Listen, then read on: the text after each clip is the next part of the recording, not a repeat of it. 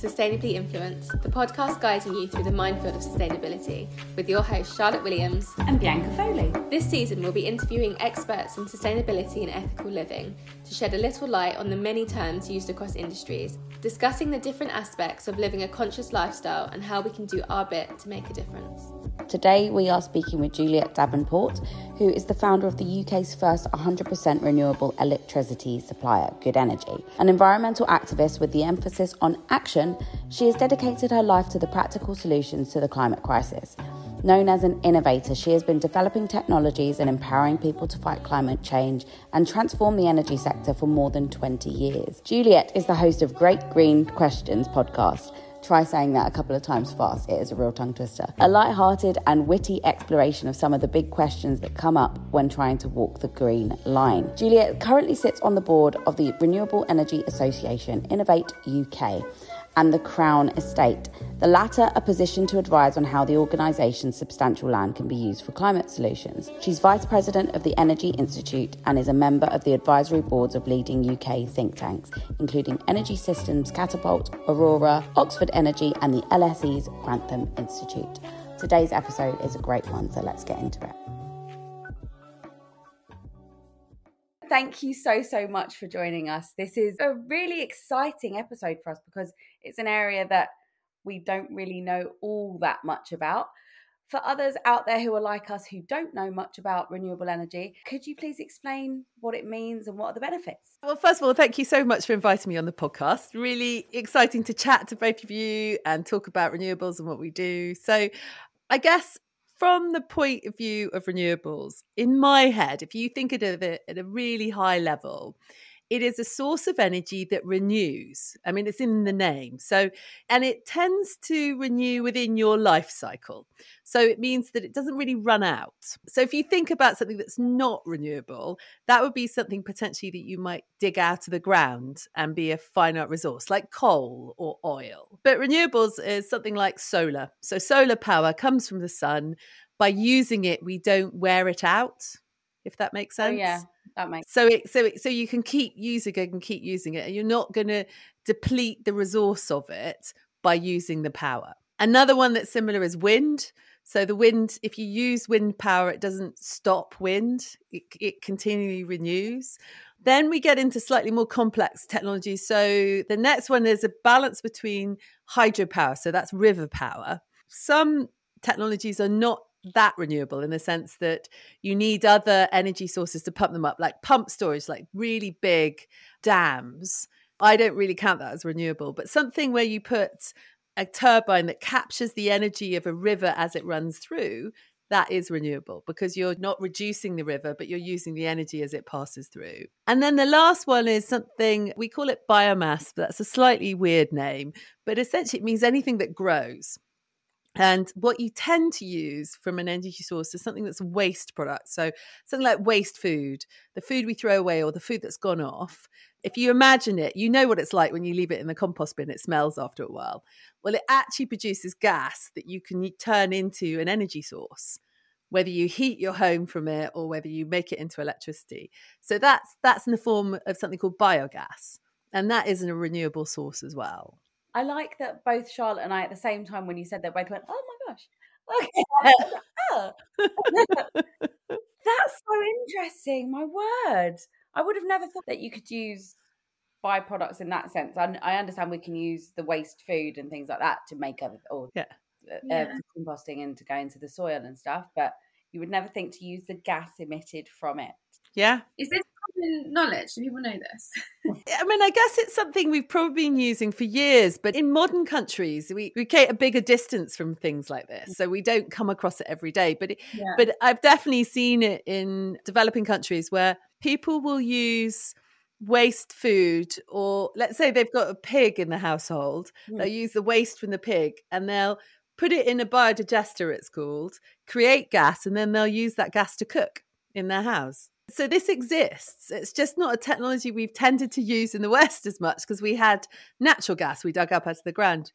But as we move forward, obviously, as we think about trying to use all our resources as effectively as possible, this is one of the kind of old fashioned things that can come back again. Love that. I'm already blown away. First question in, I'm just sitting here dumbfounded. That's just phenomenal. what are the benefits of some of the other forms of renewable energies then? So solar, I love solar because it's so simple. It's the energy source itself is free. So obviously you have to invest in something to capture that energy, a solar panel. But pretty much anywhere where the sun shines, you can put a solar panel up and generate energy. Yeah. And it's a really simple technology. So you can put it on somebody's house and it's not an issue. So anybody, if they've got a roof that faces the sun, you can generate power in your own home. And I guess that's why I love that technology because it's ultimately democratic. It's ultimately that anybody could use it worldwide. And so I love solar. Wind power is a bit more difficult because you've got to have big turbines, yeah. you've got to capture the wind, and a lot of them are now going offshore. So big engineering projects. But still, what I love the concept of a wind turbine is that when it comes to the end of its life, you can just take it down and recycle most of it. Yeah. And I really like that. I like the kind of it's so transparent. You could live next to a wind turbine and not really worry about air pollution or any other form of pollution because all it's doing is using the wind. Yeah, I like that actually. So wind and solar yeah. Are very common, I'd say, in the UK because I know people who have solar energy panels on their houses. Is there anything else that people use that we maybe don't know about? Obviously, there was like ones, but in the UK, are there any other? Well, there's a technology that will probably come back at some point, which is geothermal, which is where they used to dig down into the ground and take heat out of the ground because the heat would be hot. Yeah. That the ground would be hot. So, from just the natural geo thermal activity deep in the ground. And, it, and if you go to somewhere like Iceland, they have these hot geysers. Yeah. It, that's an extreme version of geothermal. So that's where it's super hot and it's super pressurized. They generate power using those. In the UK, we've we've got a gentler version of that where you can heat homes from. So we have something called a heat pump. Uh, it's a technology where you can take heat from one place to another. And a geothermal heat pump is where you drill down into the ground and you take heat out of the ground essentially and put it into people's homes. And that's that's that's something that's existed for a while, but again, it's a technology that's got out of fashion, but I think it will come back into fashion in the future. I mean, I, I remember I went to Iceland a couple of years ago and they were explaining about how the geysers worked and all of that. And I thought, this is phenomenal. Why don't we have something like this where we drill into the ground? But apparently I was just behind the times. We don't have it as dramatically as Iceland. So they have super hot and super pressurized. We have a much more temperate version, which isn't nearly as dramatic, and you probably wouldn't go and visit. yeah. Is there any one particular renewable energy source that you consider to be quote unquote the best out of all of them? And if so, can we use that to sort of replace fossil fuels going forward? My personal view is I think you need all of them. They work quite well together. So, wind and solar, particularly, when it's less windy, it tends to be quite sunny. And where it's less sunny, it tends to be more windy, particularly in the UK. We have more wind in the winter because it's cold and windy. And in the summer, we have more sun. So, it's, I actually think they work very well together as technologies. The new technologies that we haven't really started using yet, but we've got loads of resource here in the UK. We also have big tides on all our coastlines.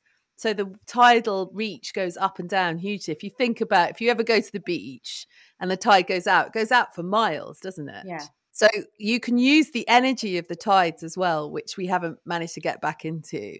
I think you need to use all the ones we've already got. And then my favorite ones of the future are probably tidal and wave power. I genuinely love how passionate you are about it because you are so so yeah. excited to talk about it. Then it makes me so interested. and also, I think sometimes we live in London, so we forget we are an island. So we are surrounded by water. So yeah. those ones would probably be like a preference because we have so much water. It's just a bit of a no brainer. It is. Very interesting. So it's been announced that you're stepping down as the CEO of Good Energy after founding it 20 years ago, which is incredible. Could you talk about how Good Energy has been driving the change in the energy industry over that massive time frame. Yeah, well, thank you for that. First of all, I wanted to do something on climate change, and there wasn't anybody to work for. Nobody really existed who was really doing anything. And that's why I kind of ended up setting up Good Energy because I needed somebody to go work for. so that's why I did it. Well, you solved the problem in itself. and then I guess at pretty much every stage for the early years of the business, we had to change either the way we did things or the way the industry did things because first of all, we wanted to trade as a 100% renewable energy supplier. Uh, but we didn't have a license. So we had to go and buy all this power, but we didn't have anywhere to supply it through. So we had this kind of like, uh, how do we deal with that? So that we had to solve that problem, I think, early on. And then one of the other things we found was that not that many people thought that green energy was a great business investment. So we struggled to find investors. And actually, we ended up crowdfunding the business before I think crowdfunding was really a thing because our customers would ring us up. I'd sit next to the customer care team and I'd hear customers saying, Can we invest? And I went, Oh, okay. Little light bulb went off. And we wrote to all our customers and asked them to invest, and they did. I remember the first time we did it, it was so exciting. We raised £600,000 in two weeks incredible. And it was just like, oh, it's so exciting. And that really helped us become independent. So that was a real early stage win. And then further on, we came across lots of small renewable generators, people who were. they were bigger than households. They didn't just have solar panels on their roofs, but they had a bit more than that. Mm. But they weren't big commercial organizations. And the way the market worked stopped them being part, they couldn't sell their power. So it's a bit like being a farmer and going to market and not being able to sell your eggs or something. Mm. They couldn't sell their power. And so we created a virtual marketplace for them and then worked with the industry to create a real marketplace in the longer term. And so it was kind of things like that that we did. We saw where problems were, we solved them by creating virtual ideas of how this should work. And then we got the regulation to help us change to make that perpetuate and make the market work like that way. So you were really ahead of your time in that sense because you saw a problem that people seem to not have been addressing, and then your audience, your target audience, were giving you money to address the issue, yes. which is the perfect business. Yeah, and I think there's lots of people who want to buy from companies who are going to make things better. I think that is part of the movement we've seen coming out of lockdown and COVID. I think people want to see business, they want to buy things from businesses they know are trying to do good for society at any level. Yeah, I love that. So it's definitely a business that you've seen that will continue in the sense because yeah. this is not, I'm very proud to say this is not a trend. This is not something that had its high life 20 years ago and then now we're trying to bring it back. I imagine it's been consistent or maybe it's even grown with all the news and everything that's going on in the world. It's accelerating now, I would say. Everything that we're doing is accelerating. And that's why it's really exciting because I think the whole marketplace is now figuring out what it needs to do. And I think Good's role in that's been really important. And it now needs to embrace being part of the mainstream rather than just being out there on its own. And part of stepping down has really been allowing me to go off and think about new things to a certain extent and go and work on some projects that I've never worked on before. Maybe look internationally as well as the UK and look at different engineering project. So I'm quite excited that lots of people have come to talk to me about different things. Well, this is amazing. when are you going to be stepping down? So the new CEO starts on the 1st of May, so oh. just a week away. Oh my God, what timing? and then I formally leave and as an executive at the end of July. Wow. So I've got things to wrap up and, and do as a handover. And then, yeah, the world is my oyster. How extraordinary that will feel. I can imagine that is really exciting. Any new project is exciting, but this is, you've gone from, I can, in my head, I'm imagining, you've gone from growing this baby into something massive and then being like, okay, pass over to your parent, and now I'm going to make some more babies that are more exciting. And yeah, this is really cool. I just feel like starting a business now compared to 10 years ago must be so different compared to 20 yeah. years ago must be so different and i just feel like there's a lot more you can do because of just how the world's kind of opened up there's a lot of advice out there and i think part of it's about confidence and you get tend to get confidence from your peers if you see somebody else doing it then then you grow confidence about doing it yourself. And I think part of what good has done, if nothing else, over the last 20 years is given other companies confidence that they can enter this market and make change. Definitely. There are a lot of renewable energy suppliers now, aren't there? There's a lot of different suppliers that are like high street type brands out I'm trying to think of a few now. I've got my my mind's just gone blank other than who we're with. There's all the original traditional suppliers. So there's E.ON and M I'm uh, not sure whether Npower actually is a supplier anymore, but OVO, You've got SSE, you've got Scottish Power, yeah. British Gas. Obviously, was was a big supplier. So there's a lot coming into this renewables market. One of the things we're trying to do is to make sure that customers are protected, because what one company calls green and what another company calls green isn't always the same. And it's one of the things that we've said is that as this market has accelerated, and people whether they want to buy green electricity or whether they want to go and buy a sort of well today if you went and bought an organic apple you'd be pretty confident it was organic. With green electricity it's not quite so clear at, at, the moment. And that's one of the things we've been campaigning on for the last 12 months is to really get the regulator to come and protect consumers in this marketplace and look after them. I've noticed that there's clean energy and green energy yeah. and they use those sometimes interchangeably but I can imagine there's like a bit of a grey area to what each of them mean. Exactly. And I think that's, we've been working with people like Which. Switch has just launched an accreditation actually in terms of different. So if you go on Uswitch, they've got their gold standard, Good Energy's gold standard, green tariffs, and they're beginning to do that ranking themselves, which is great because I think the switching sites are really important in the process. Definitely. And if people have a really clear and easy way to identify. You can make a decision, therefore, on how green do you want to be and what price do you want to pay. And I think there's a balance between the two. The bit that we've been disappointed is where people think they're buying the same product, but they're not. I think also because it's all about marketing. When I said earlier about the whole trend side, unfortunately, the conversation, the word sustainability is a trend. So that's something that a lot of companies will be selling.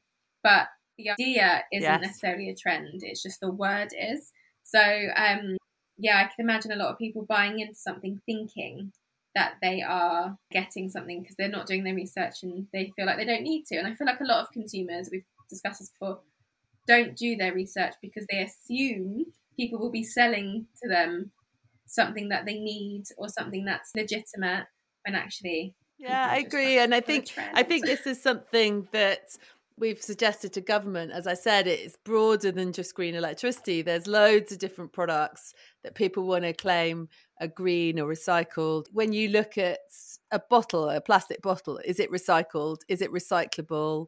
When you look at a piece of clothing, uh, where did that come from? What's the eco footprint on that? And I think that we need to see some really good guidelines for companies who want to make green claims about their products Definitely. to really help consumers and make sure they feel confident that they're being protected. Otherwise the classic is when you, you let's say you buy yourself a nice green t-shirt and, and you've just said look this is fantastic. It's really eco. You go to a party or a friend's house and they say oh that's rubbish. Nobody will ever believe that that's green or whatever. They they kind of undermine your purchase and therefore it potentially undermines the market because you don't know how to prove to them that it is properly green. Yeah.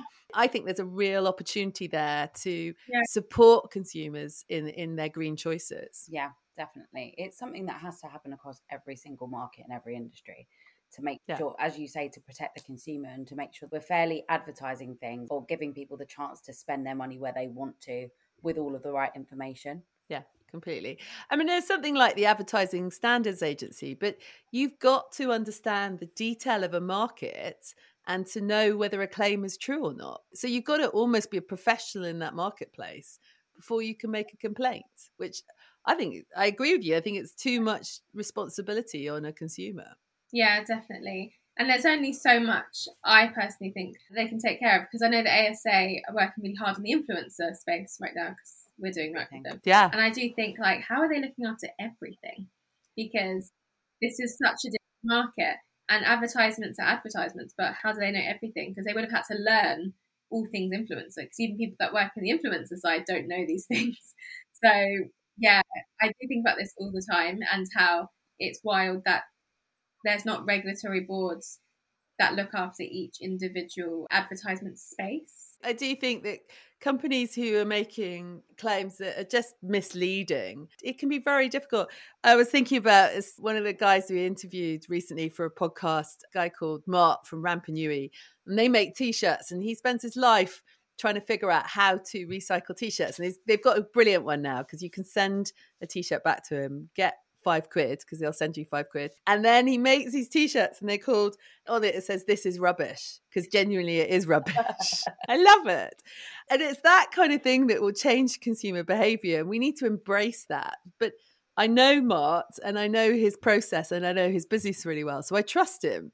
But I don't necessarily, if somebody else did that, would I trust them as much? I don't know. And also, he's a, I imagine, a very small business. Yes, he is. You know him but how do we make sure that everyone knows him? Yeah. That this is an issue. And to be a small business and to pay for advertisement and to pay for marketing, it's expensive.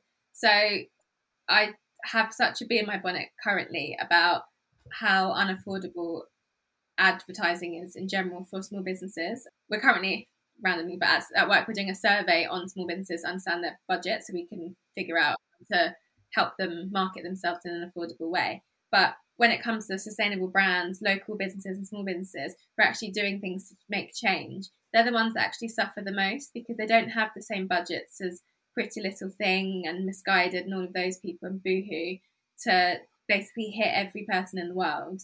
They just have the local word of mouth budgets.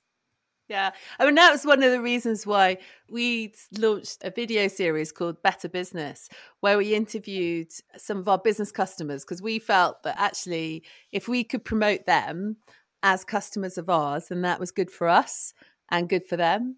And I think that kind of collaboration piece where businesses work together to promote each other is actually a really nice way forwards. Yeah. All about a bit of collaboration. I think that's the key and it helps everybody at the end of the day. Definitely. Right. So we're going to move away from the big business talk and go more towards the consumer side. For our audience at home, what is the best way to make changes in their homes when it comes to all things good energy, renewable energy, clean, green, everything in between. I think of four areas that people can think about in terms of what they do in their homes. So the first one is how you power your home. Where do you get the electricity for your home? And there are kind of two key choices you can make there. One, switch to a green supplier. There's various ranking sites. There's Which, Uswitch, as I mentioned. Ethical Consumer has got a good ranking as well. They talk about the different consumer guidance. So choose a great renewable energy tariff that's one first step. If you've got a possibility, and not everybody has this, but I think solar panels are going to become cheaper and cheaper. If you've got a roof that you can put a solar panel on, why not do that as well? So you can generate some of your own power. Now, that's probably for the homeowners amongst us, but it's something to aspire to in the future. And we generate our own power at home. I love it because you get excited about when it's sunny and you can see the power thing going around. So uh, yeah, so from powering your home, those are a couple of things to think about. Next thing is how you heat your home. So, uh, first thing you always have to do in heating your home is you have to look about what's the energy efficiency of your home. So, have you got drafty windows? Those are the worst. I don't know if you've ever had drafty windows, but standing in front of drafty windows in the winter is very cold. So try and stop all of that. So you can do your own draft excluders, but you can get professional people in to come fit them properly. The room I'm working at the moment, my next plan is to get this insulated because my office is freezing in the winter. But insulation really important. So that's a big thing to help on heating. And then in terms of going greener on heating, if you've got an opportunity to go electric, heat pumps are a potential way forwards. I think in a city, they're going to be slightly trickier, but we're going to see, I think, heat pump technology come to inner city. But at the moment, in rural, heat pumps are very easy to fit. What's heat pump? Sorry. So, I'm... heat pumps, if you think about this, you have a fridge in your house. Have you ever stuck, I know it sounds weird, stuck your hand down the back of the fridge, probably when you're looking for something? Yeah, and it's hot. So, what happens with a fridge is that you take the heat out of the fridge and you pump it out the back into your house.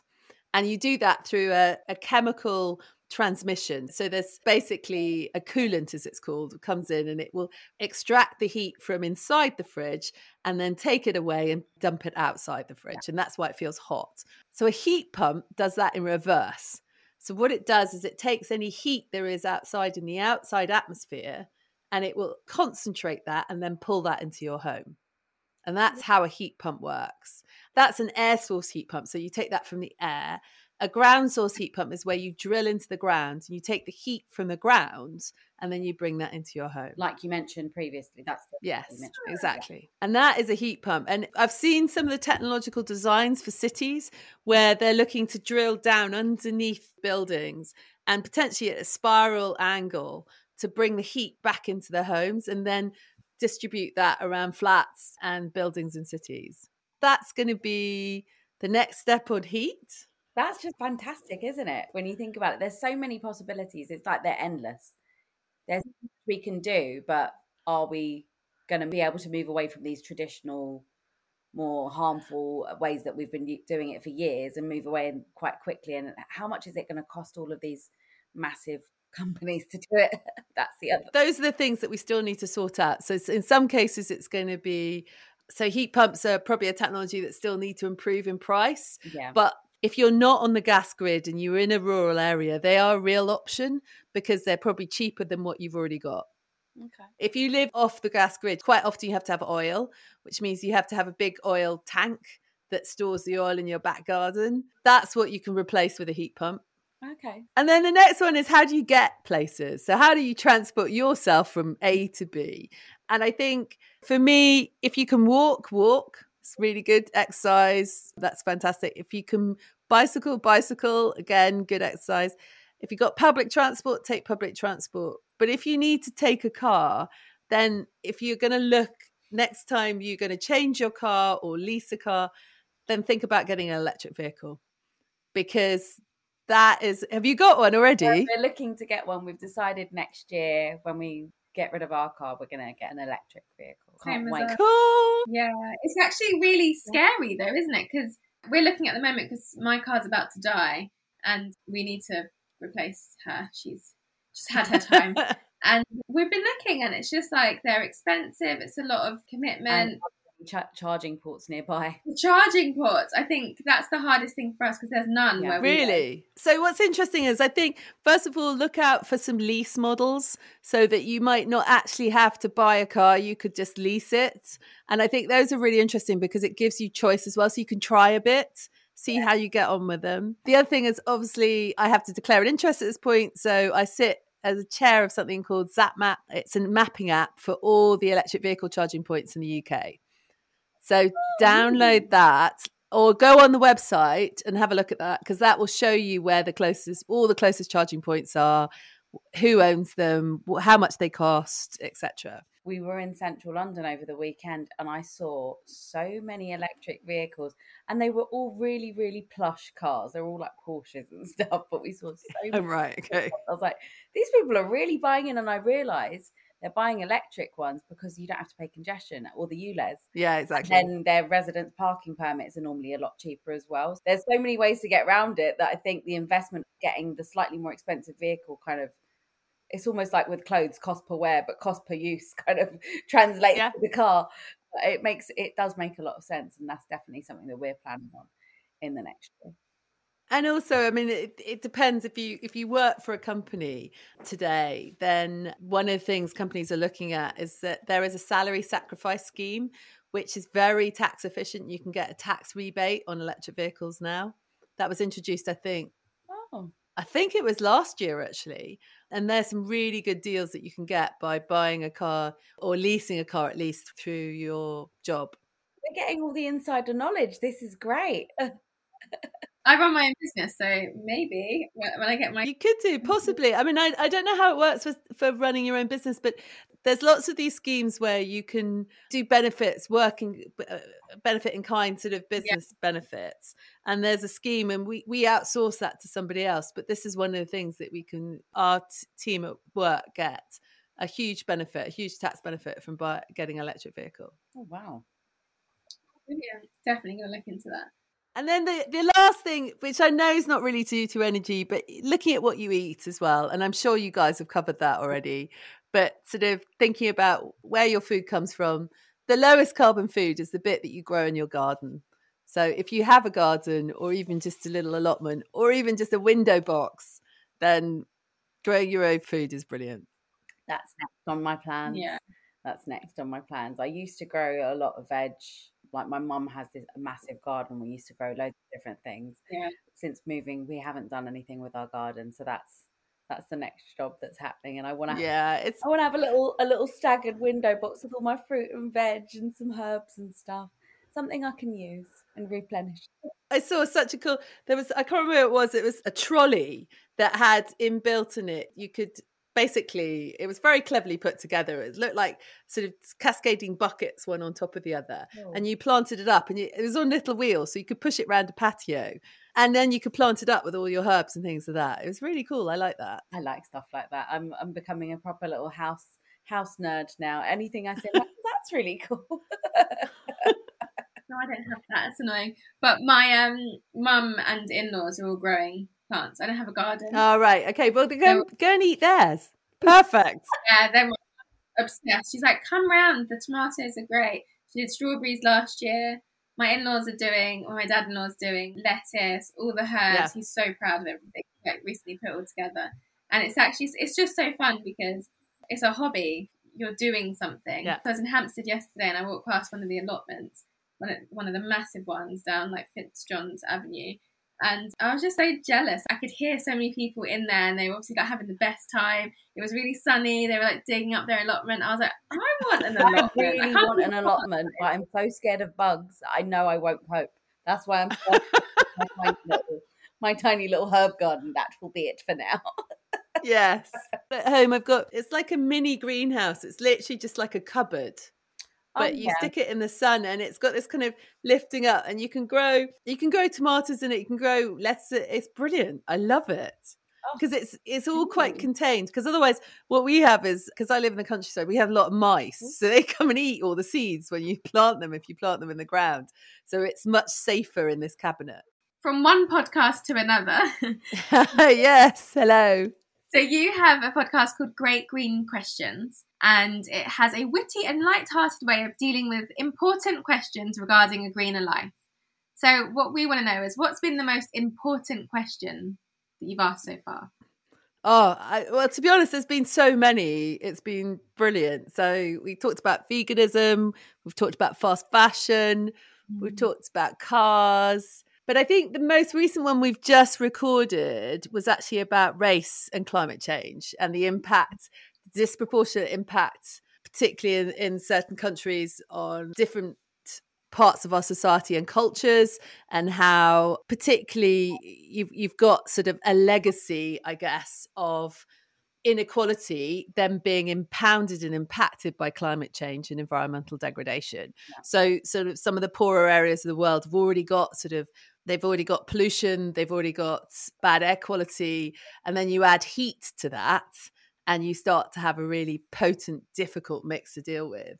And I think also we talked about some of the issues related to people being excluded based on color, skin color from the debate, and actually how we represent traditionally the climate change debate has been represented as quite white and and not realistically and necessarily so as well. So I think that was with Mikaela Loach and Ishan Akbar, and it was brilliant. I mean, it really was brilliant, and I I felt I didn't really need to say anything. I was listening and enjoying myself. All of them so far have just been. I've learned something new on every single one, and that's what's brilliant. So so the reason why we included it as light-hearted is that first of all, I wanted to make sure that we weren't trying to to pretend that anybody is a perfect environmentalist because they don't exist. We are all trying our best and we cannot put down anybody else because they're maybe in a different stage of the journey or they haven't done everything they possibly can. So that was the start. And the other part is one of my favorite